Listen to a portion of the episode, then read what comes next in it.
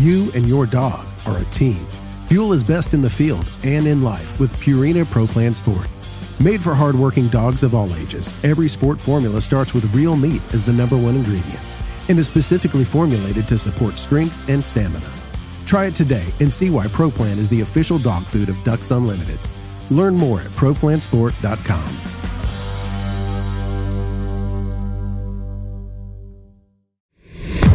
mic check, please? Hey everybody, welcome back to the Ducks Unlimited Podcast. I'm your host, Chris Jennings. I'm your host, Dr. Mike Brasher. My name is John Gordon. I'll be your host. And I'm your host, Katie Burke.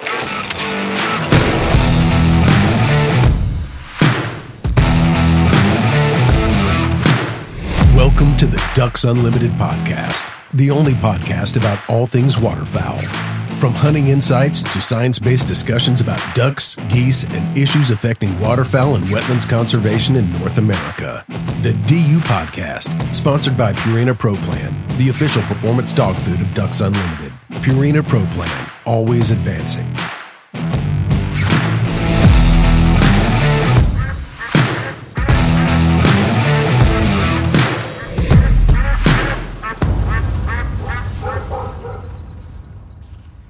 Hey everyone, welcome back to the Ducks Unlimited podcast. I am your host on this episode, Dr. Mike Brasher, and joining me is a return guest and someone that uh, I think a lot of our audience will be will remember and will have um, will want to hear from again, be excited to hear from again because every time we have him on, it's to talk about some changing weather conditions or some seasonal forecasts related to weather and climatic factors that influence duck movements, where, when, that type of stuff. So, joining me on the line is Dr. Mike Schummer from State University of New York Environmental. No, what is it, Mike? It's um, I, I, I messed it up there. ESF. It's, it's good. It's it's all good. It's the longest uh, college name in history, I think. It is the State University of New York College of Environmental Science and Forestry. We go by ESF. It's the college part that I was missing, you know, because you have a certain image or a certain idea of what something is supposed to sound like. And when I didn't incorporate the college, I'm like, oh, I was lost. So, College of Environmental Science and Forestry. Did I get it that time? Yes, you did. Sir. All right. You're so, good. ESF. So, welcome back, Mike. Thanks for taking time to join us here. We're going to start out. Give us a, a, brief reminder of the position you hold. Describe yourself to our audience for those that may be hearing you for the first time, and what's your area of expertise. Let's just go that way. Yeah, thanks, Mike. That, that's a lot of pressure.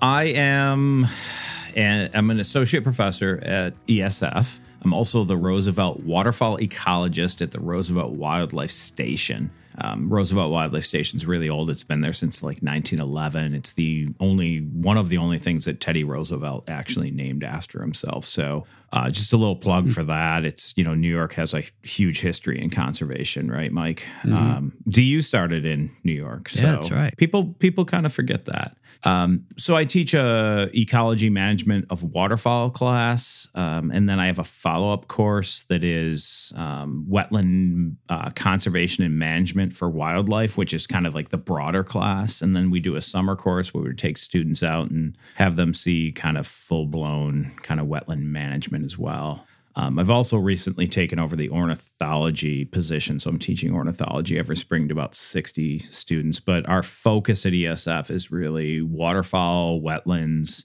very applied research for uh, waterfowl conservation at the continental scale. And Mike, you have described yourself on previous episodes as sort of a closet meteorologist. I, I kind of consider you a meteorologist at, at this point because a lot of the research, I, I think you have some personal interest in that space, but you've also kind of married that personal interest with your research interest, your scientific interest, and you've you've applied your, I guess, you, have tried to use data to understand what drives waterfowl migration. Um, and and there's a great story there behind how all that came to be and the paths that you went along to to develop some of the products that you have now. Uh, and we don't need to cover all of that again. I would encourage people to go back through our archives and search for your name as a guest on previous episodes. That's Dr. Mike Schummer, S C H U M M E R. And you can get more of the history of that.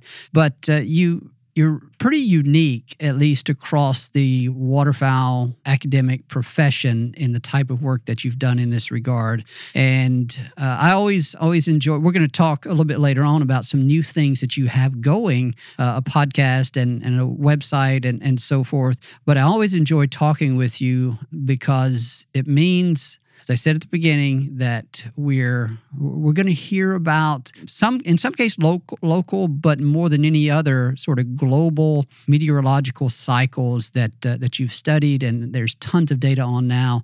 And we try to link that, or you try to link that to uh, to waterfowl migrations. And so, uh, I I know that here we are in late October. There's a couple of things happening uh, we're in we're recording this on October 24th, and we actually have one of the most one of the first significant weather systems coming into the mid continent. I wanted to get you to talk about that here in a minute. But first, the other thing that a lot of us have heard about coming into this fall and winter season is uh, something called El Nino, and the fact that we are trending towards uh, maybe moderate uh, El Nino, moderately strong El Nino pattern. And we get questions every now and then about what that is. And and I think it there are some broad patterns. We've talked about those with you before, and I think it heavily influences the way you describe sort of the early season forecast for this waterfowl season. So I want to start there, if that's okay with you. Uh, kind of recap where we are on El Nino, why it's important, and what you have described to, to some of your followers and some of your listeners on on what it might mean for an early season forecast for us. Yeah, it's a little tough with an El Nino for early season. It's it's it's gonna really hit folks late December and January probably for the most part, right? There's to be a lot of wobbly what I call wobbly atmosphere stuff, and that's like polar vortex disruption. The media calls it polar vortex, but it's like this disruption in Arctic air that then pours into certain parts of the continent, which is going to happen this week, right? Um, it's uh, Mike. I under forecast this, by the way. I look. I just looked at it. I did my homework.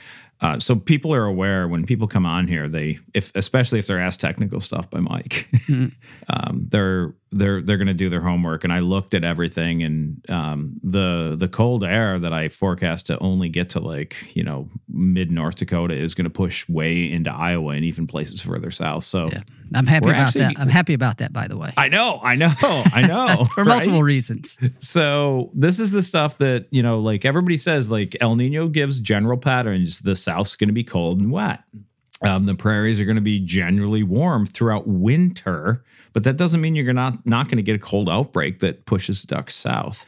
And so, you know, I'll, I'll plug the Fowl Weather podcast now. it's like, yeah, do it. We give a weekly, we give a weekly forecast on on Sunday, and and I'd say we under forecast it. I think ducks are going to move even further south than what we had said already, and that's going to happen, right? Like it's a seven day forecast. Stuff changes, um, but we're we're at least forecasting the movement of birds ahead of time. But yeah El Nino is going to affect our winter. We expect a you know warm kind of prairie upper Midwest, a dry Great Lakes, and a wet and cool South and that'll help. There's a lot of drought going on in the mid continent right now in general. All the river gauges are low, everything looks really dry, and we, we need water in those places, right? So that's not going to hurt people, I don't think, for, for duck hunting. Yep, Mike, I was down in Louisiana this past week. Um, and even before that, I had been getting reports from a lot of my friends and colleagues down there. Uh, Rockefeller State Wildlife Refuge in in southwestern Louisiana, a lot of those units are dry, completely dry. We're talking like cracked marsh dry. Um, a lot of places that people typically have good success uh, during teal season were completely dry. The only water was in some of the some of the deeper canals and, and ditches. Uh, it is an incredibly dry landscape. I drove south uh, to to just south of from Memphis to south of Houma, uh, all the way to the Gulf essentially this past week, and you get past you get south of Jackson, Mississippi, and I've never seen anything like it, Mike. And it was just so dry that I mean, periodically you would see where a car, it would have been an accident and a fire would have broken out on the median and it would jump to the median and on both sides of the roads. And, uh, and then periodic, just the, the, the random dead tree just in amongst otherwise mature trees, pine trees, deciduous uh, trees. It, it, it was the, the number of apparently dead trees, completely brown leaves or needles indicates pine trees, was just shocking to me. And I think it's just a testament to the extreme drought that's going on in the southern portion of those states. It's dry in uh, in the mid South as well, uh, Arkansas, Missouri, northern Mississippi, and certainly the Great Plains. So your description of a uh, of a cool, wet winter for some of those mid or southern latitude states is certainly welcome. We haven't seen it yet, so we're we're waiting on it to materialize. And so, yeah, uh, anything else to kind of to add on on the the El Nino front? What have has anything changed since the the more recent since since kind of you spoke about it on your podcast, the strength of the El Nino or anything of that nature? Not really. Um, I mean, it's it's still there's you know there's multiple forecasts out there for it, right? And so it's either in a moderate, in all likelihood, or a strong El Nino. So the likelihood of uh, across North America, like a full blown super cold winter, is low. So whatever ducks move your way on, at whatever time, right? I'd say take advantage of that because it could moderate, and you know that it's not just about the movement of birds into your area, but then what the weather is on the day you hunt. I mean, I hunted this morning and I did a grind and we I, I shot five ducks, but it was it wasn't easy. And it was a private marsh. I should have killed six birds within, you know, 30 minutes. And it was just high skies and no wind and it's going to be 70 degrees today where where we're at in central new york so as i told you mike i I, you know, deep fully deboned a deer that I mm-hmm. shot with a bow last night before we talked to you guys. So uh, things got to get done when when temperatures are warm, but the ducks don't always fly. So you know, when you get those cold events, um, you should should probably take advantage of them and. Um, you know, look for the forecast for those for sure. Just a, a kind of long term thing. The seasonal we'll dig into this later, Mike. So we might cut this now. But the the seasonal stuff, um, the next seasonal one's going to come out uh, November 6th, right? So that'll give us a feel for what's really going to happen this year as well. And it doesn't look good. So Siberian snow cover is horribly bad, but the ice cover, oddly, in the Arctic has closed up all the areas. It's like think about Great Lakes.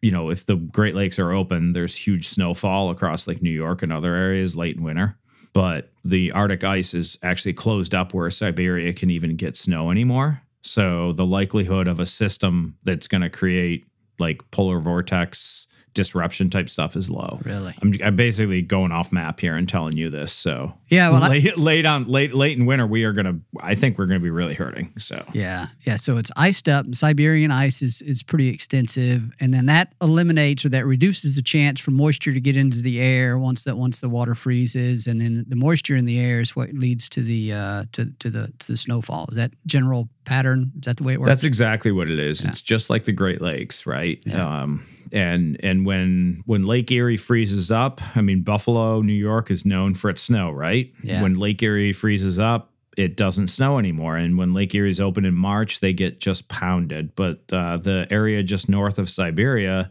has actually already locked up. I don't even know all the physics of this or how the sea ice happens, but it's locked up. So the likelihood of Siberia getting any more snow is low um, and that that greatly affects um, oddly you know it does it affects low and high pressure systems and and how we get weather in north america and how we get cold outbreaks. So the likelihood of cold outbreaks right now is a really quick and dirty estimate looks pretty low. Now do, does that siberian pattern have any effect on on the likelihood of us getting that the cool uh, wet conditions here uh, in in the southern reaches? Do we what do we know about those kind of interactions? Yeah, that's a tough one. I think it's like um, when, when's it going to get when's it going to get wet? That's that's what I want to, that's what I want to know yeah. down here. When's it going to happen? Because it's not in the forecast. Right. I think that's what people debate about. Right. I think it's going to be late. I think it's going to be like a January event. And my con- my concern is you guys are going to get cold cooler. So it says cool and wet. And when when folks at southern latitudes hear cool, they're like, "Oh, great." Yeah. But the problem is, is, is if it's warm north of you, the birds aren't there. Yeah, so you got cool right. weather and it's wet. So where I'm at is that I think birds, like these few events we're going to have, we've got some wobbly stuff going on in the jet stream. Birds are going to move south. They're going to move into like I don't want to throw Missouri under the bus because they they hold your guys' birds, but um, they're going to move into those mid latitudes. They're going to hang there, yeah. and then the problem's going to be is that if late you get wet then yeah, if birds even move to you, they're just going to be super spread out, right? So it's mostly about doing homework and finding where where those birds are at. And right now, it really doesn't matter because there's not a whole lot of habitat out there right now because it's so dry, and that's kind of what is. And I think it's pretty dry in Missouri also. So and and it's not unlike last year. I think we did some of these. I don't remember if we had you on last year, but we very, obviously talked to a few people about how dry it was, and we were at this point where we said, you know, if you've got water, if you have the capacity to pump or have some miraculous source of other natural uh, of natural water, then you should do pretty well,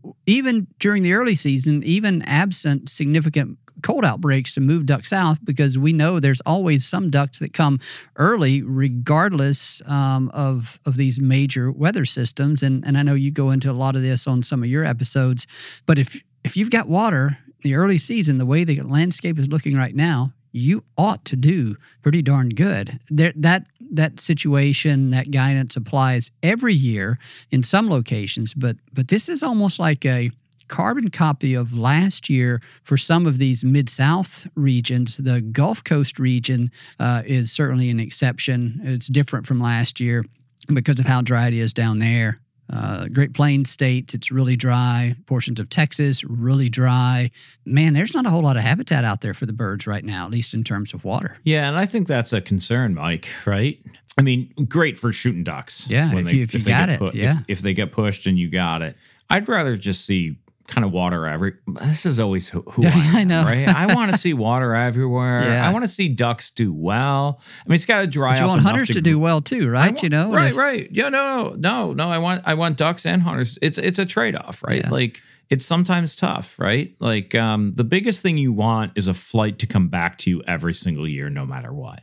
That's that should be your goal, right? But but you got to balance that with trying to ensure that you know hunters are satisfied. They're they're they're killing birds. Put putting food on the grill is fun and and and shooting ducks is fun. I i think that we have to balance this stuff and understand that yeah we want we want healthy birds but eh, boy those years when they concentrate and you shoot the heck out of them it's not a horrible year. You just don't want year after year after year of that. Yeah, that's right. Well, and you can't. It's it's unrealistic. If, if that's your expectation, then I'm sorry, you're just going to be, be disappointed more times than not, right? Yeah, and and I've said it's on the most recent podcast, and I will plug uh, James Callicutt. He he works for Mississippi State now. He he went to state when I was a postdoc. He was in my waterfowl class, and this kid uh, basically came up with a quote um, when when mallards weren't showing up and there were warm years, he said, uh, "I don't know what it was. It was it's on my podcast or our podcast too. It was uh, love the gadwall, embrace the shoveler, or embrace the shoveler, love the gadwall. It was one of those, but the mallards aren't. The mallards might not be coming. So there's a lot of good ducks out there, and and they make great duck kebabs and and good shooting and good friends. And I mean, I know greenheads are king. I still feel that way, right? Like, but it, might not always happen.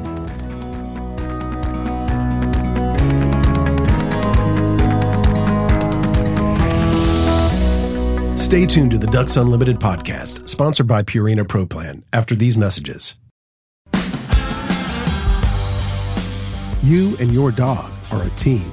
Fuel is best in the field and in life with Purina Pro Plan Sport. Made for hardworking dogs of all ages, every sport formula starts with real meat as the number one ingredient and is specifically formulated to support strength and stamina. Try it today and see why ProPlan is the official dog food of Ducks Unlimited. Learn more at ProPlansport.com.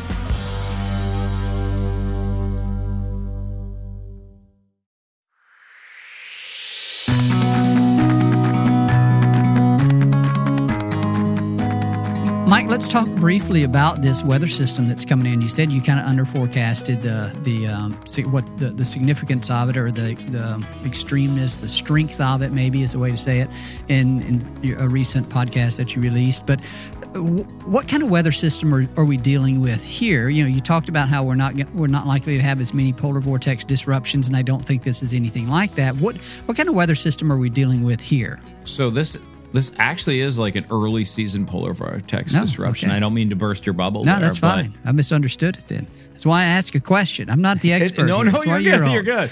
So here's the thing: you you're like you're a meteorologist. I'm like, no, I'm a Uh-huh. duck biologist that just plays around with weather a lot. Yeah. It's fine. But in these years where we're gonna have a warm year, it's it's really weird to say, but like as all that stuff equilibrates and settles in on this pattern of being warm, there's a lot of these like bubbly cold things that come out of that. And I'm I'm trying to just use kind of like super general talk because half of it is Mike. I don't understand all of it because it's I'm not a climatologist. I'm not a meteorologist. I've I've just studied it You're pretty, pretty well close. and understand. Eh, well, you know, it's fine. I appreciate that. I appreciate that. I I I I, I dabble in a lot of um, dark arts, so Yeah. okay. Well, it's hot. We're, we're approaching Halloween, so that's okay. it's fine. Right, right. So as we kind of settle in on that pattern of stability where um, the cold air stays north, um, we we do get a lot of these like little equilibrium type things where where cold air shoots out and uh, of the Arctic and then and then shuts off and it finally settles in on the solution of what it's going to do for the year. And so this is a pretty significant event um, coming out of I, I just for folks like Duck Hunter wise, it's like east of the Rockies, out of Alberta.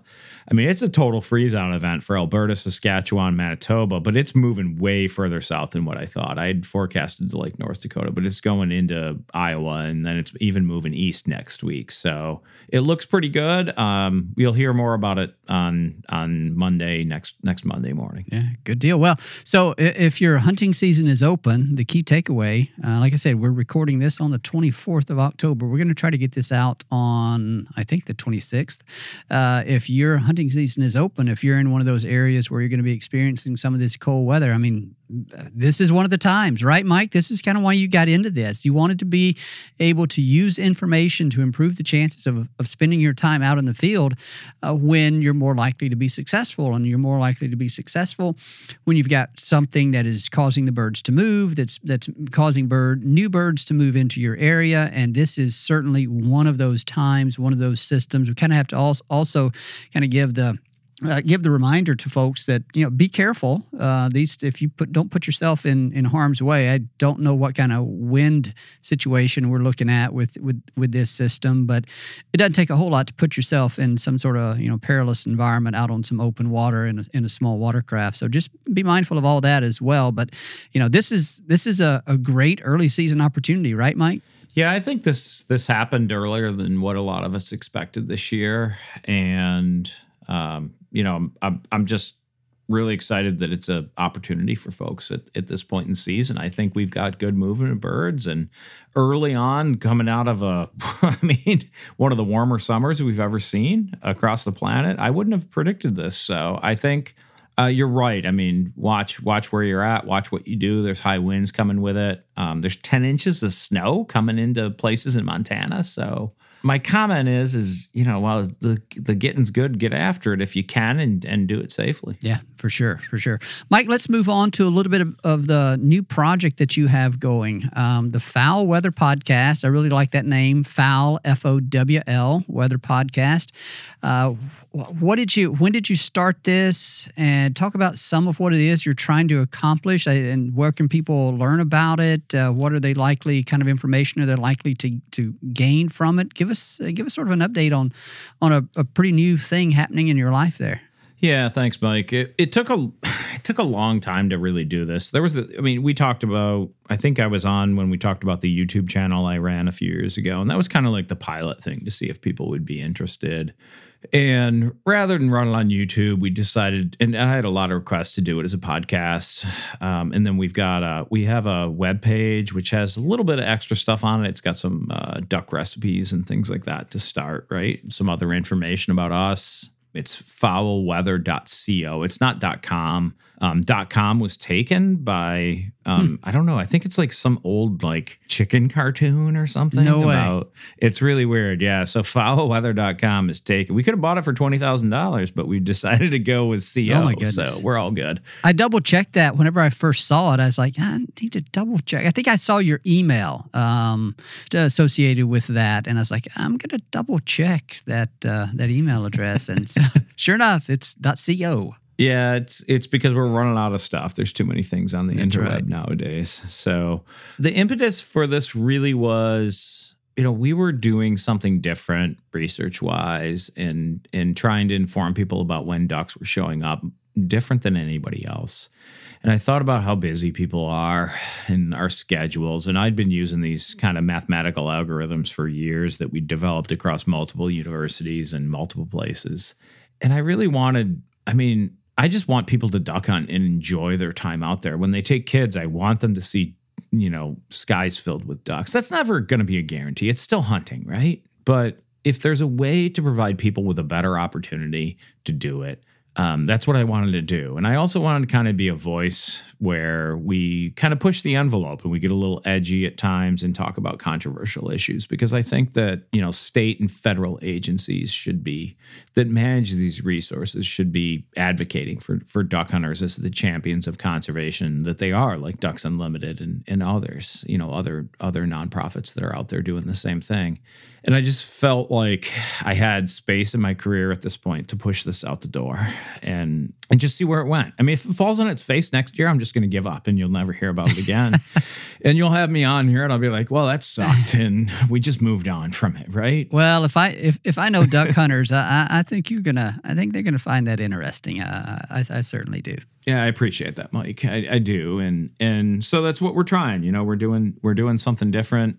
It's kind of between the, you know, the the the average Joe um, podcast and and kind of what you guys you guys do really good with the science, and you have great guests on here. And then other folks at the other end are, you know, just Joe Public Duck Hunter, which is awesome. And and I'm I would say I'm we're what we're trying to do is fit a little bit in between and inform people, entertain people, um, and then also tell them when the ducks are going to show up, right? Yeah. Mike, I don't want to push this one too much, but like you guys, others give duck reports. And there might be a duck alert, but it's like a major, major weather system. You know, like what we're doing is we're pushing out the door a, a forecast each week, which is a little different from I think what everybody else is doing. Well, and it's a it's a forecast that's based off of uh, is it over a decade now? I guess it is probably a decade over a decade of, of research and empirically yeah empirically informed models, and so it's it it definitely is different. You, you and I have talked in the past about uh, wishing there was a way for us to to partner, and and I think we had more resources we could, but you know the reality is you just can't do everything that you want to in the time frame that you want to. So I'm glad to see that you're kind of pushing this forward. Uh, there's there's a uh, yeah you talked about the website. It's the, the the migration reports, those types of things are available on that website. Yeah, they are. And we're also on Spotify and Apple Podcast as the Fowl Weather Podcast. So if you just type in the Fowl Weather Podcast, F O W L Weather Podcast, um, you you should you should find us. Uh, let's see. So what else, Mike? Um, I guess other than other than just saying, I- I'm glad to see you do that, and I, and I agree that there is sort of a, a a space there in between what we do because we can't be as as edgy and as you know we have to probably leave a little bit of the entertainment value on the uh, entertainment aspect of it on the table just because we can't be as as edgy as we would we would like to be, and and and that's okay. That's what we that's our space. You know, we work with a tremendous diversity of people. It is one of our core philosophies is to, you know, not get at odds with the people that we depend on to do the work that that we do, and um, that's I think that's a great thing. And I think that's where I was talking to somebody about this recently. Uh, we've it, it shows time and again that if you try, if you come into it, if you, if you approach something honestly, wanting to work with someone, you can find common ground, even though you might have some differences in some other areas. And so, uh, or even though there are other ways that you might want to go about trying to address a certain issue, we we do it um, by trying to find that and focusing on that common ground. And and so that's that's understandable that that our organization would would choose that approach, and it's uh, yeah, it, it leaves some opportunity for others out there to be a bit more a, a bit more provocative, push the envelope a little bit, and I think that's a good thing. So kudos to you for for kind of uh, seizing that opportunity. Yeah, Mike, I couldn't agree more. I mean, I feel like this is like people are going to think this is a setup comment. No way is it. I was thinking about this today. I mean, I've traveled all over the place. I lived in Mississippi, right? I've lived in South Dakota. I've lived in Ontario in Canada. I've been in Manitoba. I've worked in West Virginia, Virginia. I, I don't even want to start. Between my wife and I, we're in like six provinces and like 38 yeah. states we've worked in. But the thing we always find is like people are cut from the same thread. Yeah. And in general, like the the DU crowd is cut from the same thread and and that we all have that common ground. Yep. It's the same thread, but it's a very broad thread. That's what I really appreciate about DU in general is the is the great crowd that it attracts. It's it's just such a solid comment. I mean, it's such a a perfect singular comment of you know filling skies with ducks and focusing on habitat and i'll talk a lot about that on um, the foul weather podcast as well i mean we're going to go through like a little bit of a wetland management series as well in the spring um, we're going to i don't know we might delve into other things weather wise with deer and turkey as well. I mean, it's got to get broad. I'm going to run out of material. like I, you, have been through that in a podcast, right? I don't know. So man. it's not like we can just do ducks and ducks all the time. So I don't. Why not? I, I oh well, look. Yeah, we yeah. Okay, we you have got it. it just it. no. It's just a matter of how you know how fine you slice the topics. I I think we've we've diversified some of the topics that we cover partly out of necessity for the capacity limited capacity that each of our our co-host has. You know we've added co-host and that cover different areas. I guess it's a couple of things. One is the fact that we have our, our host or our co-host have limited capacity the other is that our audience is broad and has diverse interest and so those things kind of work hand in hand but if we wanted to just stick with duck ecology, habitat management, or things of that nature, uh, you can find a lot of stuff to talk about, uh, t- depending on how fine you, you break it down. I think you'd find people would be uh, would be interested in that. You know, so my, my one of my biggest problems is is that I always get too far down in the weeds, and you know, then I just get bogged down. So it's uh, yeah, but it is it is what it is. I think you do a fantastic job with this. I, in fact, actually, I think this is the worst we've ever gotten down in the weeds. I think we've been stayed above them most most no. years. So, yeah. Yeah. well, let's see, Mike. Anything else? I mean, I appreciate the the early season forecast. We talked a little bit about El Nino. Um, we didn't really explain what that was. We've talked about it on previous episodes. I know you cover that on one of your episodes, so I encourage folks to seek out some of those episodes and learn about that. We'll try to connect with you here in a few more weeks or a month and a half or so down the road and sort of get another late season forecast.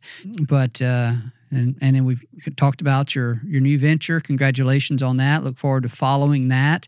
Uh, anything else before we before we say goodbye here? Yeah, not really. I mean, we're we're covering uh, the next our seasonal forecast part two, where we you know have enough information to really tell you about what's going to happen kind of late December, January at Southern Latitudes with duck migration. That'll drop on the FowlWeather podcast on November 6th.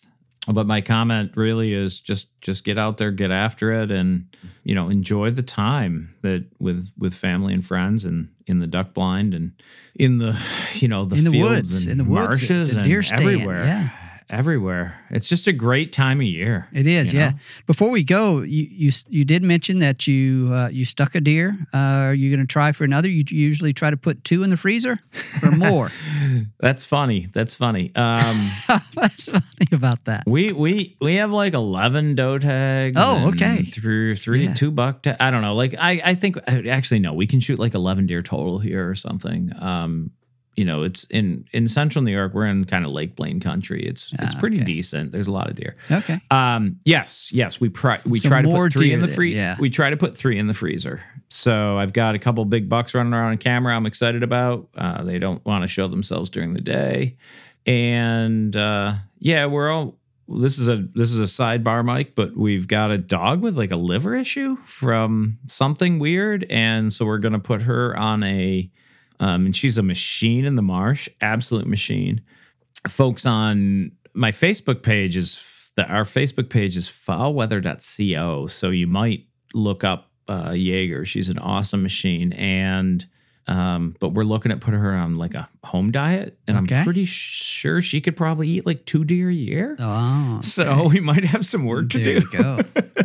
that sounds like an interesting project to follow there. So I hope, hope she recovers. Hope uh, whatever it is. Uh, you- she seems perfectly fine. It's just like high li- enzyme, liver enzyme uh, stuff, and we're just trying to get it under control with some different diet. Yeah, and you've uh, you you've mentioned you've already been able to get out in the marsh a few times. Is y'all season about a third through now? Is that right, or a little bit more? Not even. It depends Not on where even, you're okay. at. Our northern tier opened up early October. We've got a bunch of splits um, in the.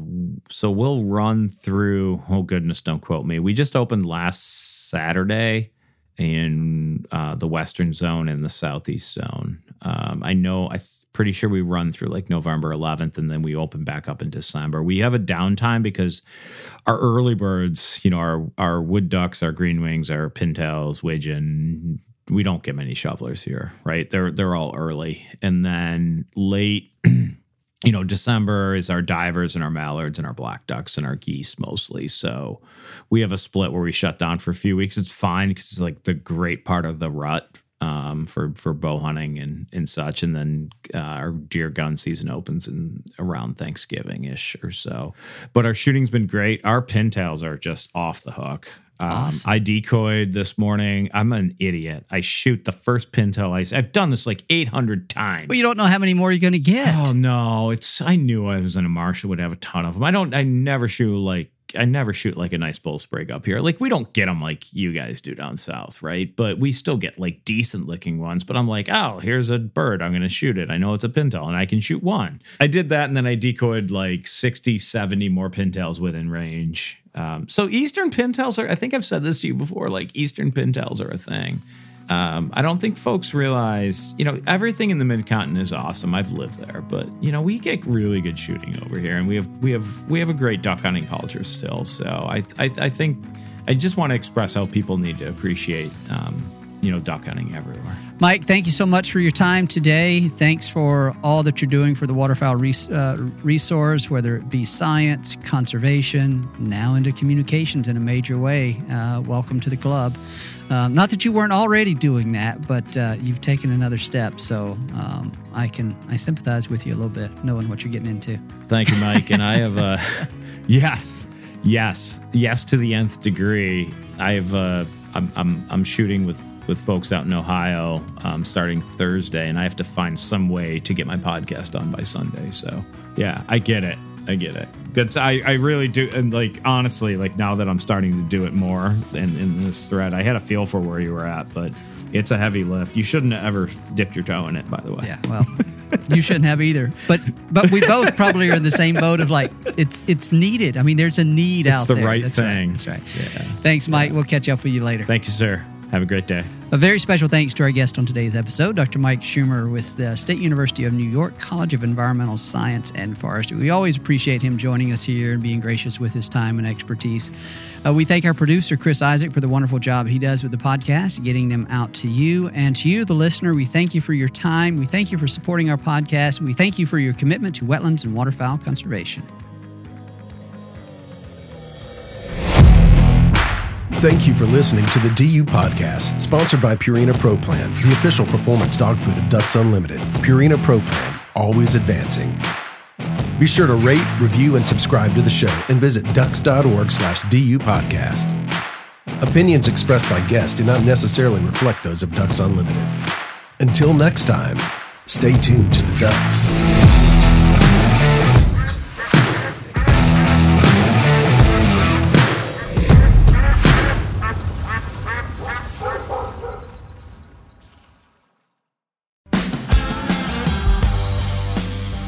And your dog are a team. Fuel is best in the field and in life with Purina Pro Plan Sport. Made for hardworking dogs of all ages, every sport formula starts with real meat as the number one ingredient and is specifically formulated to support strength and stamina. Try it today and see why Pro Plan is the official dog food of Ducks Unlimited. Learn more at ProPlansport.com.